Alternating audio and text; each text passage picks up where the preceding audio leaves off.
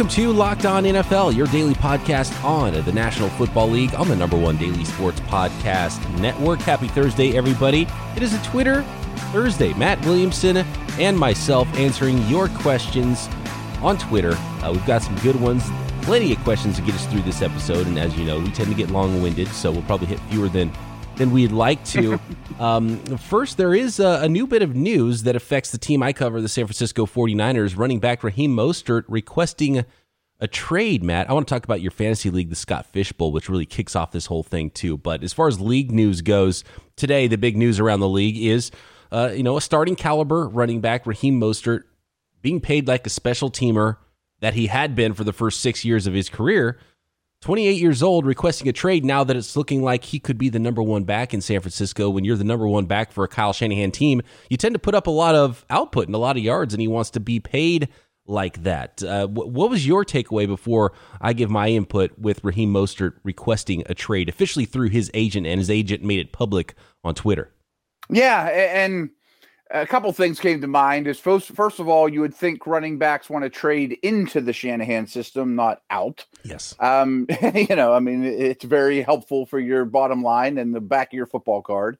Um you mentioned he's 28 so he hasn't made any money by nfl standards for a 28 year old so you might as well shoot your guns while you can. I mean it's probably the highest your stock's going to be. Can't hurt you to roll the dice. I don't think he gets traded you may know a little more about this or not. I don't know. I'm not, I don't mean to put you on the spot, but from what I read, he has some incentives in his contract that kick in a year from now. So, like after a good year this year, he could start getting them. Maybe the Niners would bump that up a year for him, and, and that would make him happy, and everybody wins. But I bet this is more smoke than fire. Yeah, and I think it's just a last last ditch effort for his agent to try to get a little bit more for his client before the season. Yeah. I don't think anything's going to happen. I think the 49ers will take that under advisement and file it, you know, in the in the uh in the waste paper. Bin. Yeah, in the circular bin exactly. And so um and they've had some talks and there's been reports all offseason that they have had some talks and he's due a raise because yeah, he's outperformed his contract as a he was a highly paid gunner. He's two and a half million dollars, and basically he wants a couple more million. He wants to be in line with what Tevin Coleman is getting, and in my opinion, he's better than Tevin Coleman, so he deserves that money. But right now, I mean, he just got re-upped before last year, so he doesn't have any leverage really. So I, I don't really see much happening. I think that the 49ers have offered him a little bit. He wants the four and a half million that Tevin Coleman is getting, and I don't think the 49ers want to spend that much money at the running back position. And last year they were the number two team counting fullback because Kyle Juszczyk makes double what the next closest fullback makes in the NFL. The 49ers were the, paid the second most money to their stable of running backs in the entire league, and they have no star running backs. And so that might surprise some people how much money they're already spending there. They need to re up George Kittle. Uh, I just don't think they have enough wiggle room to give Mostert everything he needs with what they've already paid some of their other running backs. And I, I think next year, I think next year Mostert would have the opportunity to make a lot more money. And I think if he played this year under whatever the 49ers are willing to give him, maybe toss him another mill or uh, whatever they had talked about, whatever the 49ers were willing to do. And the way I understand it, they were willing to give him a little something. Prove you're the guy this year, and he could be in for a much bigger payday down the road. I think playing another year as the number one back in a Kyle Shanahan offense will ultimately make him more money than if he got just a little bit more he, more now and redid his deal. It actually benefits the 49ers to give him a little bit more now that and lock him in for a couple years because he might well outperform that this season if he is the number one back and gets the most carries and gets 200 carries like I think he should in this offense. And then the 49ers could trade or or cut Tevin Coleman. That would make the most sense to me actually the more I think about this situation because I fully believe that Raheem Mostert will have a monster season. But he has no track record. He hasn't proven that he can carry the load. And uh, that's why right now is probably not the right time for him to get paid. But he's 28 years old, and running backs don't last long in the NFL. Some running backs' careers are over. His is just starting to break out at this point in his late 20s. So I can understand why they want to strike right now while they have maybe a little bit of leverage just because of how well he played last year and into the playoffs to maybe get a little bit more money. But I just don't see it happening for Raheem Mostert right now. Yeah, uh, very well said. You're obviously on top of the situation. One thing I just wanted to expand upon, though, and I didn't realize it, but it obviously makes a ton of sense, is how much salary cap money they have devoted to the running back position. And I remember when that was one of the first moves they made was they signed Juszczyk, made him the highest paid fullback ever. And a lot of us didn't understand at the time, but obviously that is paying off dramatically, and we see how that plan is in place. But that same offseason, if I'm not mis- mistaken, they spent a lot of money on McKinnon, and we weren't doing mm. regular shows at that point. I was very critical of that move. And I didn't criticize him as much for spending it on Coleman because I thought Coleman was a pretty good receiver that we haven't seen, and the Shanahan familiarity but as smart as the Niners are, and I do think they're one of the more cap savvy, better run organizations in the league, I think with a, a, gun to their head, they would say we need to make our running back room one of the cheapest in the league with the system we play. That's exactly what I've been saying, and, and yeah. that's what's surprising about Shanahan is he's actually tried to put a lot of resources into running back. They traded a up, lot. remember, for Joe Williams in the first draft, 2017, when they took over. He never played a snap in the NFL and actually got overtaken by Raheem Mostert, who was already on the roster from the Chip Kelly era, um, got taken over by Matt Breida, who was an undrafted free agent that year. They spent a bunch of money, too much money, on Jerick McKinnon to be a dynamic receiving back in his offense. So I know he had an idea of how he wanted to use McKinnon. I think that was more as a receiver than even as a runner. Then, when Tevin Coleman was still available in the second wave, they gave him four and a half million dollars. So, uh, twelve and a half million dollars per year is what they had the last couple seasons on McKinnon and Coleman, and you're not getting, you know, that that's elite running back money. They could have had a, a true number one star type of back that you're paying that much money to. So I've been surprised knowing the Shanahan offense, knowing what they've done with running backs in the past, dating back to his father and Olandis Gary and uh, some other running backs. I mean, it, the list goes on and on. It would seem that that would be the one position that he wouldn't be that worried about spending a bunch of resources on. But so far since 2017 they actually have. I expect that though to change going forward because they have, they have too many other big ticket items. They just can't spend on running back. And, and locking in mostert now would probably make the most sense. That's your best chance of having the best back. And then mckinnon coleman come off the books after this year. Then you keep filtering in some some young players some late round draft picks and, and see what you have there at running back. That would make the most sense to me going forward at that position for san francisco yeah, I, I totally agree. So, uh, good stuff on that. Let's move on to some of these Twitter questions and the Scott Fish Bowl and all kinds of stuff to discuss before I hit the beach here coming up here at the end of the week. Yeah, let's do that. Matt Williams going on vacation. So, uh, mm-hmm. yeah, if you see a if you see a guy walking down the beach that looks like he's got some serious pickup hoops game, could work inside, probably Matt Williamson you're seeing on the beach. all right, yeah, let's talk Scott Fish Bowl Twitter Thursday coming up. If you're looking for auto parts an amazing selection, easy to navigate website, reliably low prices. You don't need to look any further than rockauto.com. Whatever you need, brake parts, engine parts, you need a tailgate like our colleague Ross Jackson of Locked On Saints. His tailgate off his truck was stolen. He went to rockauto.com, found a replacement, repaired his tailgate for his pickup truck. Classic cars, your daily driver, everything you need for your car or truck at rockauto.com. They're a family owned business, been around for 20 years, helping you find parts online at rockauto.com. No different price structures for mechanics or do it yourselfers. Reliably low prices, right locked on in the box so they know we sent you. Go fix up that old car, keep your new car running. Go to rockauto.com. All the parts your car or truck could ever need. I'm feeling a little FOMO here, Matt, with the Scott Fish Bowl that's going on because this is the first year in about four years I have not done the Scott Fish Bowl. For those of you who don't know what it is, uh, Scott Fish is a fantasy analyst and he's been running the Scott Fish Bowl that has grown and grown and grown to a thousand teams now. Um, and Crazy. there's money that he makes for charity with this thing. It's really cool. But the one thing for me that it signifies is it's the kickoff to the football season and fantasy football. It means training camp's about to start up. And so many analysts and so many fans and so many people are involved in the Scott Fish Bowl. It's really fun. I'm not involved this year, and I feel like I'm kind of missing out because this is like really when you jump in, it's like, okay, let's get ready for football season. Yeah. And I have now made um, a handful of picks here. I think 10, just made two more. I'm picking at 111. So I just kind of wanted to buzz down what I've done. And as you know, and probably some of our listeners don't, his rules are really out there and it really gives a lot of thought to them. It's very tight end centric. I mean, it's very quarterback centric. It, it's a super flex league, so you can start two quarterbacks. So it's not just like, oh, I'll wait for my quarterback. They go quick. And I had the 111, and uh, just to give you some idea, Mahomes went 1 3, Lamar went 104, Kelsey went 107, Kittle went 108. You know, so that's not a normal draft. Um, I had planned at the you know picking 111 and 202.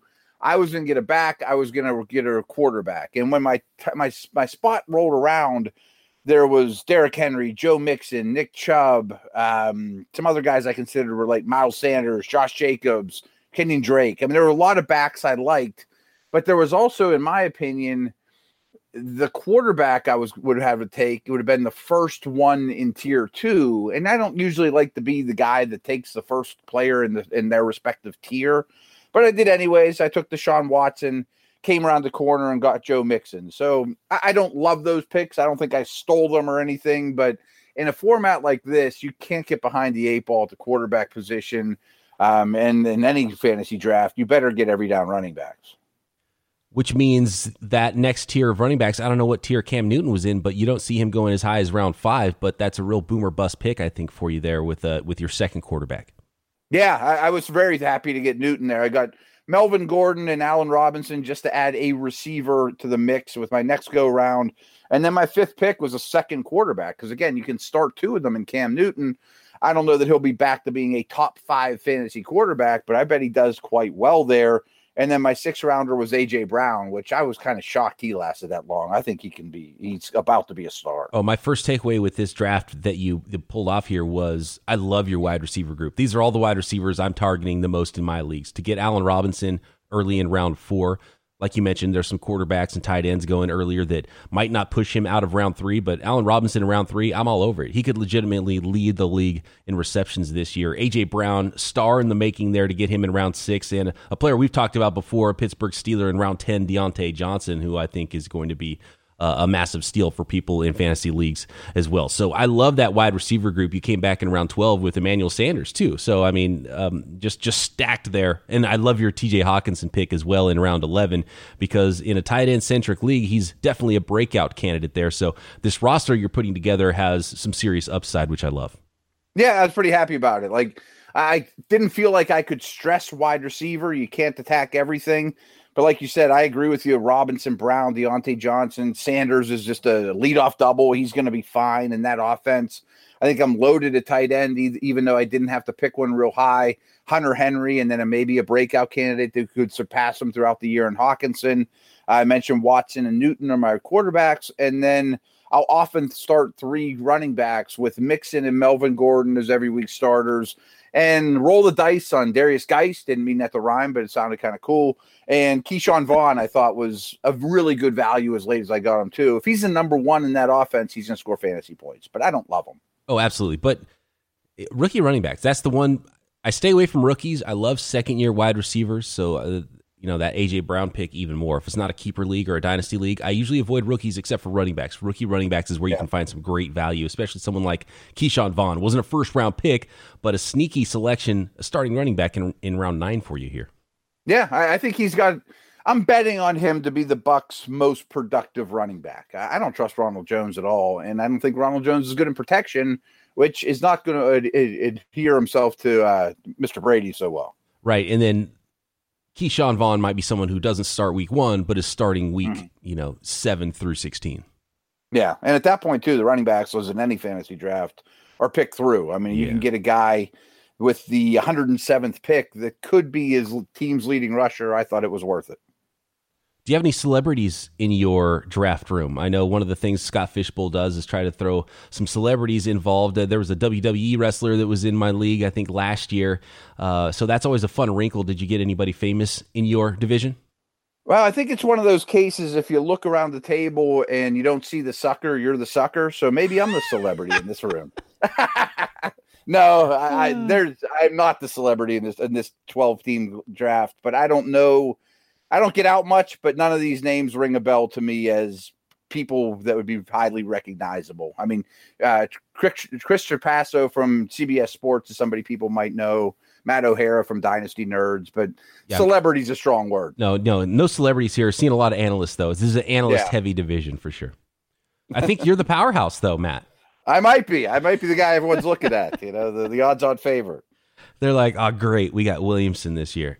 Yeah, it's a, it's a long. It's no fun being in a league with me. I can promise you that. Oh yeah, but I'm definitely feel like I'm missing out now because this is the kickoff to the fantasy football season, getting you ready for training camp, and uh, I've really been trying the last two years, especially this year, to back off fantasy leagues and play a lot Hard, fewer. And there's been no fantasy baseball for me this year, so I literally since January 1st haven't played a single fantasy league so far. So there there are a couple of old leagues that I can't get out of that I've been doing for a decade uh, in the football season coming up. But um, yeah, the the Scott Fish Bowl is one that I I sadly had to cut ties with because I just I've really been too busy and and I, I end up not paying attention when I have so many fantasy leagues. So trying to dial it back. Yeah, and being too thin, it makes it no fun and no fair, not fair to anyone. However, one last fantasy note is I leave for the beat. We're gonna I'll just pull back the curtain. We're gonna record record two shows today. Give you one tomorrow with, with the Chiefs, you know, locked on Chiefs people, Ryan, Ryan Tracy. Tracy, yeah, it's gonna be fun. And, and- but I'm going to be on the road. I'm leaving tomorrow morning to drive to Hilton Head, which is like a 14 hour drive or 12 hour drive or whatever. Oof. But unfortunately, my last rookie draft in Dynasty, um, the, the owner was worried there might be a supplemental draft. So he held off on the rookie draft. Opens tomorrow morning while I'm flying down the highway for 10 hours. That's it's hard to manipulate the draft board when you got kids in the back and you got to get your fam to help Hilton Head. Oh man, is there somebody that you could trust to be your No. uh, scouting director in the car? No, No, not Okay. even you. Not well. The son is starting to have some have some faith. I mean, might be able to turn. Might be a very good inaugural setup for my son. To be honest with you, Okay. thirteen years old, knows more football than I did at that age. Interestingly, my son Michael, he takes after. We talked about my athletic genes the other day with when we were talking hoops. Unfortunately, he's slow footed like him, like his father and his mother but he is super into equipment right now. Like he wants to be an NFL equipment guy. I'm like, that's not a bad gig, dude. You know, I mean, it, it- you run an entire equipment room. He knows every, you know, with Madden now, they know every face mask, every cleat, every helmet. Uh, I didn't know any of that stuff at that age. Oh yeah, not at all. I was like, okay, put a helmet on my Right. head, let's go. right, right. that's uh yeah, that's interesting. A lot less competition for I think that job than maybe some other jobs in the league. That's a that's a smart move by him. Right. And if you get with a team, you might not have to move all over creation, like, you know, getting fired as a linebacker coach Yeah. or whatever. But maybe when the world quiets down, I can get him into Pitt's locker room or the Steelers locker room and he can see it a little bit. Love it. You ready to hit some Twitter questions here? Yeah, let's do it. Sorry, we kind of cut things short on Twitter Thursday, but we can use them down the road. I like this question from JDS. He says, "Is Mike Williams the best Mike Williams to ever play the league?" Well, first of all, which Mike Williams do you mean? I, I assume he means the current Mike Williams. Is he the best Mike Williams to ever play in the league? He's better than Big Mike, Big Mike Williams, Williams. the Lions receiver. Yeah. He's better than Big, Big Mike Williams, the Texas first round pick lineman. the, the the offensive tackle. yeah, I mean those guys were were high. All three of them were high picks. They're Yeah. all top ten picks, I think. Yeah, all top ten. Yeah. Was there some Michael Williams that we don't know about? You know, Trying to think of any other low key Mike Williams. Those are the three that Yeah. jump to my mind. Um, Speaking of my son, his name's Michael Williamson, and I don't think he's going to change the bar though. I mean, I, I don't know. he could have a longer career than all those Williamses put together. Right, right. Um, he could be. He here's could be. I always think of equipment guys as like Red in the Shawshank Redemption. Like they're they're guys that know how to get things. There you go. Um, I would consider the current Mike Williams the best already. Yeah. I would I would take that stock over the rest. So yes, the answer is yes from me. Here's my question to you, Big Mike Williams, USC wide receiver Mike Williams. Is it strange to you how that USC team, that powerhouse, five star recruits everywhere USC team, it feels like every pro, Is he the Bush Leinart team? yes. So Reggie Bush, Matt The Vince Leinart, game. Yeah. th- they all sort of disappointed in the NFL, right? Is that strange to you that they were so good? They because you look at those Miami teams, they were there's Hall of Fame NFL players too. You look at the USC team, and I feel like a lot of them really disappointed when they got to the LenDale pros. White was the other running Yeah, back. LenDale White was not. Remember they had three they had three linebackers drafted really high, and Clay Matthews did well, but the other two did not. Like Maualuga and Oh, Luga, yes. Cushing, they were okay. Taylor Mays was on that team. Taylor Bust. Mays, huge bust. Yeah, Yeah. Wow, you're right. I wonder, and I don't know this, but I do know that you know, like Texas was known for this whenever they could just recruit anybody. that they don't have to work so hard. It could be somewhat of a resort environment at some of those schools. Like North Carolina was known for that. They were they look great coming off the bus. Texas was known for that when I was really in football, you know, college 15 years ago or whatever. That they could just they didn't have to bite and claw to be the best team out there. I wonder if work ethic had something to do with it. I'm just guessing. But Pete Carroll was a coach, right? Yeah, that was the Pete Carroll era USC Trojans. Uh, there's probably some I'm not. I think Clay Matthews yeah, he was. He was one of those three linebackers. He had the he best NFL career, right? Would you say Jurrell Casey on that team? Maybe I feel like we're missing some offensive linemen. That was pre Trent Williams. That was who was I'm, i think I feel like we're really missing somebody who was. I'm amazing. sure that we are, but the top guys. I mean, Bush, Leinart, May. You know, there was a lot of big names, like you said, Big Mike, that didn't exactly excel. And I guess it was just a factor of they had so many, like every position they had a four or five star guy that were really good that were pros, but not necessarily great pros, but they were good enough at the college level that they just were stacked everywhere. That that's why they were so dominant. Mm-hmm. I will say though, I mean Reggie Bush was about as good a college back as I can remember. It almost looked too easy, and, and it kind of was, I think, on the college level compared to when he got to the pros.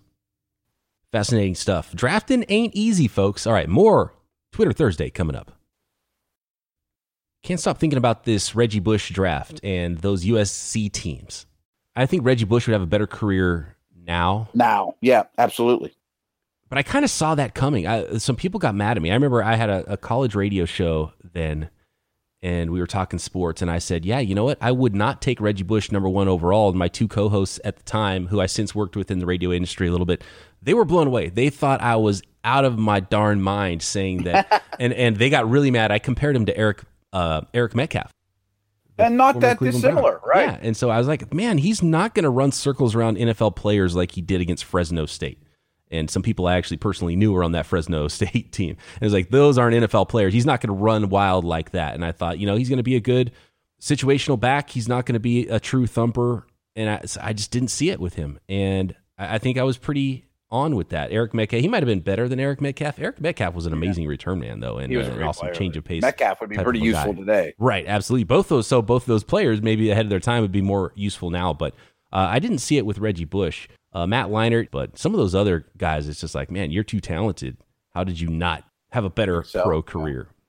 I think an easy scouting mistake that everyone can make, but especially fans that are just casually watching, is these guys that are, excel in space. I mean, I'm putting that in quotes. That we'll just get them out in space. Well, you could do that in college when you have five star recruits blocking for you, and the hash marks are super wide, and you can get them to the wide side of the field and the linebackers chase them from Fresno State or your buddies that are accountants or in the music business and not NFL linebackers. But getting space players, quote, in space, the Dexter McClusters of the world, the Terrell Austins of the world, doesn't work very often at the NFL level. I'm looking at the roster right now. This is the 2004 roster. Leinart, Matt Cassel, Reggie Bush, LenDale White. Cassel was their best quarterback. Cassel had the best pro career, right? You, just having that yeah, one right. Cassel's going. one season in New England, I would take over Matt Leinart's entire pro career probably. Absolutely.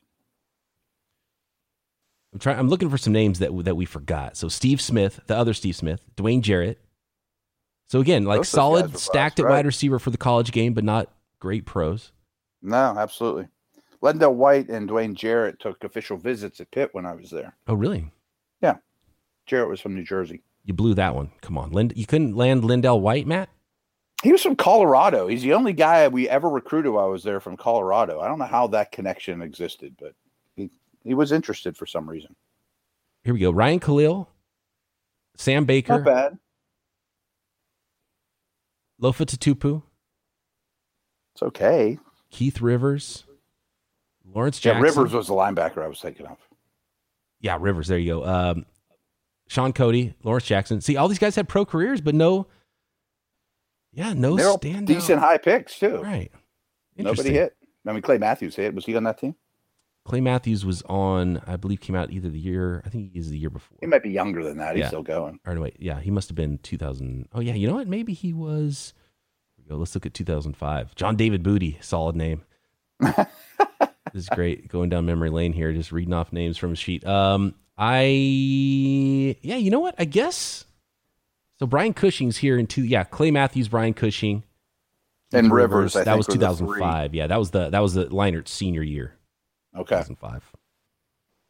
It's funny, like remember is another thing that I talk about, kind of like the space player conversation. Leinart's a perfect example of that guy that why did he go back to school? He would have been the first pick in the draft. Uh, no, no he'd have got picked apart. Dug into yep. him. Would he really have been the first pick in the draft? Yeah, there was nothing wow about him physically. Right. And he no. had so much talent. That was the one question I had about Deshaun Watson it was the it was the Leinart thing. It was like your team was so good in college. I, I, I, just wanted to see a tick more on his fastball. I wanted to see a little bit more arm coming out. It's the only reason why I wasn't like, okay, this is the number one overall prospect in this draft class. That was the one thing. And with Leinart, those questions were warranted. With Deshaun Watson, those yeah. were obviously not warranted questions. Like he was, he was the real deal. He was legit, and that's why so many teams passed on him. You look back at the first round of that draft; he had no business falling out of the top ten. It's funny you brought that up because I love to pat myself on the back for being the guy that said Mahomes was the best quarterback in that draft. So I bring it up often. But I missed should. on Watson too, who's I, I just did quarterback ranks for something else. Someone just asked me, and he was my number four quarterback in the league right now. And I had the exact same concerns. Was I thought, boy, he's a good college football player, surrounded by great players, and the leadership's obviously there, and the toughness. I thought Watson was going to throw a million picks in the NFL because he threw a lot of picks at Clemson, put the ball in harm's way a lot, was certainly a risk taker. And I thought his arm would make it even worse in the NFL, you know, just taking risks on long out routes and things like that. But hasn't been the case. Let's keep a little bit of this draft talk going here. This is a question from Steve. He said, maybe it's too early to tell. How will they sort out the draft next year if a full slate of games isn't played, or worse, no games played at all? Could it be ADP over the last X amount, five years? Okay, so he's talking about how they're going to figure out the draft if there's if there's no if there's no uh, if there's no games played. How do you figure out the draft? I think we're going to go back. To, I think we had this question before where um, we we went back to when the Pittsburgh Penguins got the first pick in the NHL draft after a strike year, right? And it was a lottery system. Um, that doesn't ring a bell. I do remember having this conversation. My Penguins thing that I always talk about is truly tanking when they sent their best goalie down for the last month of the season and brought up a guy that can't stop any pucks so they could get Mario Lemieux. That that's probably what okay. the, the, Penguin conversation we had. I was thinking about now, the uh, the Sidney Crosby draft because that was after the strike year and they didn't have. Oh, maybe you're right about that. They didn't have a way to figure. That was out, a lottery. Yeah, so they did a lottery and they broke it up into. They used a three year average where they broke it up into ping pong balls. So if you didn't make the playoffs over the course of three years, you had three ping pong balls. If you made it once, you had two ping pong balls or something like that. So it was a three two one system of ping pong balls. And I think the I think the league would do something similar to that, maybe not that exact route. Maybe they would just go back to the 2019 records and be playoff teams, non playoff teams. And so if you were a playoff team, you wouldn't have a chance with the number one pick. Everybody else would, or break it up into thirds. Actually, they already do that for the supplemental draft, right? They break it up into thirds. It's teams with five or fewer losses, teams with more than five but didn't win, or uh, fewer than five wins, teams with more than five wins that didn't make the playoffs, and then the playoff teams. So I, you probably just have to look at the supplemental draft is how they would try to figure it out, whether or not they go from just 2019 record or a, a three year average or something like that. I don't know, but I bet it would be something close to that supplemental draft. Yeah, I, I agree. I don't know that answer. It's funny because I'm sitting here. Remember, I was flying down the highway when I heard on the radio the Pens won the ping pong ball contest and got Sidney Crosby, and knowing that he was an elite prospect, I was like, "Hey!" I was screaming like crazy. Um, yeah, but anyway, moment. I, I think the mistake, and I and I don't, you didn't suggest this, but if they would just say, Cincinnati, you get the first pick again, Washington, you're picking two, that'd be horrible. Like no. that's too much. That's too rich for the Bengals, for Washington. Absolutely, it's too rough on the teams picking late. It would have to be some sort of lottery. It absolutely yes. would have to be. Yes. Last one here. This from Cass on Twitter. He says, "Which is more important, quarterback or head coach GM duo?" Example: In a draft that includes a head coach GM duo and players who are the top five or so on your big boards. So wow. you could have either Patrick Mahomes or you could have any combination of head coach GM in the league. Who you taking? Hmm. I mean, in this case, I think I take Mahomes. Yes, I do. I do too. but philosophically speaking, if they were equal, I just would have a higher grade on Mahomes than whoever that number one combination is, and I'm not sure who that is. I mean, is it Belichick at his age? Maybe not. You know, whatever. Um, and I also don't know that Mahomes would do quite as well if he'd got drafted by Jacksonville. I mean, obviously right. it's a you know it's a uh, Montana Walsh. You know, I mean, great coach combination. Brady Belichick. They wash each other's you know they wash each other's back, so to speak. In a nutshell, I think I'd rather have GM coach though. If my grades were the same, with the hope that they could draft the quarterback or find the quarterback, because yeah. the, the, the Stafford in a st- tough situation never gets his guy, never gets a team on his track. You know, that might not be the best example, but you know what I mean. If I was putting a big board together and I was getting uh, the the year 2000 version Bill Belichick, I'd probably put him over. I mean, you would have to put him over even Patrick Mahomes, mate. But but like if I was doing one right uh-huh. now, Bill I'd Belichick take him over Brady, both of them rookie yeah. year. Yeah, you know. So, but right now, I would still take Mahomes number one. But after a couple picks, I think we'd start choosing from head coach GM duos for sure. Yes, I mean, like if the top twenty picks, maybe twelve of them would be GM, you know, coach combinations. Yep, absolutely. Yeah, I mean, because I, we we opened this, this talking about the Niners, but like the Steelers are going to be competitive after Ben leaves. I mean, they're not going to be a three and thirteen team. You know what I mean? Like. Right. They'll figure it out and be. They were eight and eight last year. You know, I mean, there's teams like that that aren't going to go away. They'll they'll find some answer. It might not be as good as the last one, you know, I, I would definitely lean towards building from the top down. Frankly, I might take ownership over all of them. I was just going to say that throw ownership yeah, into this because right. it trickles down. So, um, and it's pretty clear the teams that care and teams have good ownership also have good head coach GM duos. Yeah, they have patience, they hire right, they you know those type of things. And every team not get gets lucky, but can have good years. But it's not an accident that the Lions haven't won in a million years, and the Browns and Cincy, and you know, it's the same teams, and there's a 50 year stretch to look at. All right, we got to go here, Matt. Good stuff. Thanks for all the questions, everybody. Apologies if we did not get to yours. We'll do it again next. Actually, we'll do it again in two Thursdays because Matt will be on vacation next week. Tomorrow, we'll kick Matt Williamson out the door to his beach vacation, and we will chat Kansas City Chiefs with host of Locked On Chiefs, Ryan Tracy, right here, Locked On NFL.